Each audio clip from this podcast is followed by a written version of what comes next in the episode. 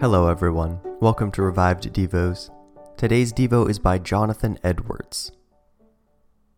Consider when you die, if you have no mansion in the house of God in heaven, then you must have your home in the house of devils. There is no middle place between them, and when you go from here, you must go to one or the other of these. Some have a mansion prepared for them in heaven from the foundation of the world. Others are sent away as cursed into everlasting burnings, prepared for the devil and his angels.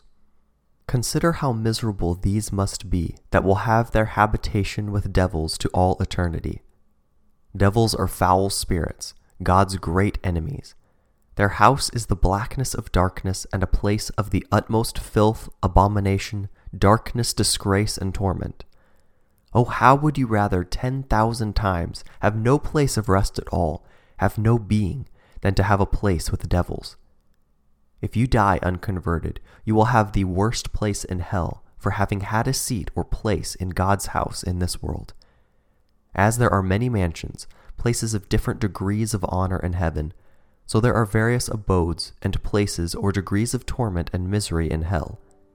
And those will have the worst place there that, dying unconverted, have had the best place in God's house here. Solomon speaks of a peculiarly awful sight that he had seen, that of a wicked man buried that had gone from the place of the holy. Ecclesiastes eight ten. Those that had a seat in God's house have been in a sense exalted up to heaven and brought to the gate of heaven. If they die unconverted, will be cast down to hell.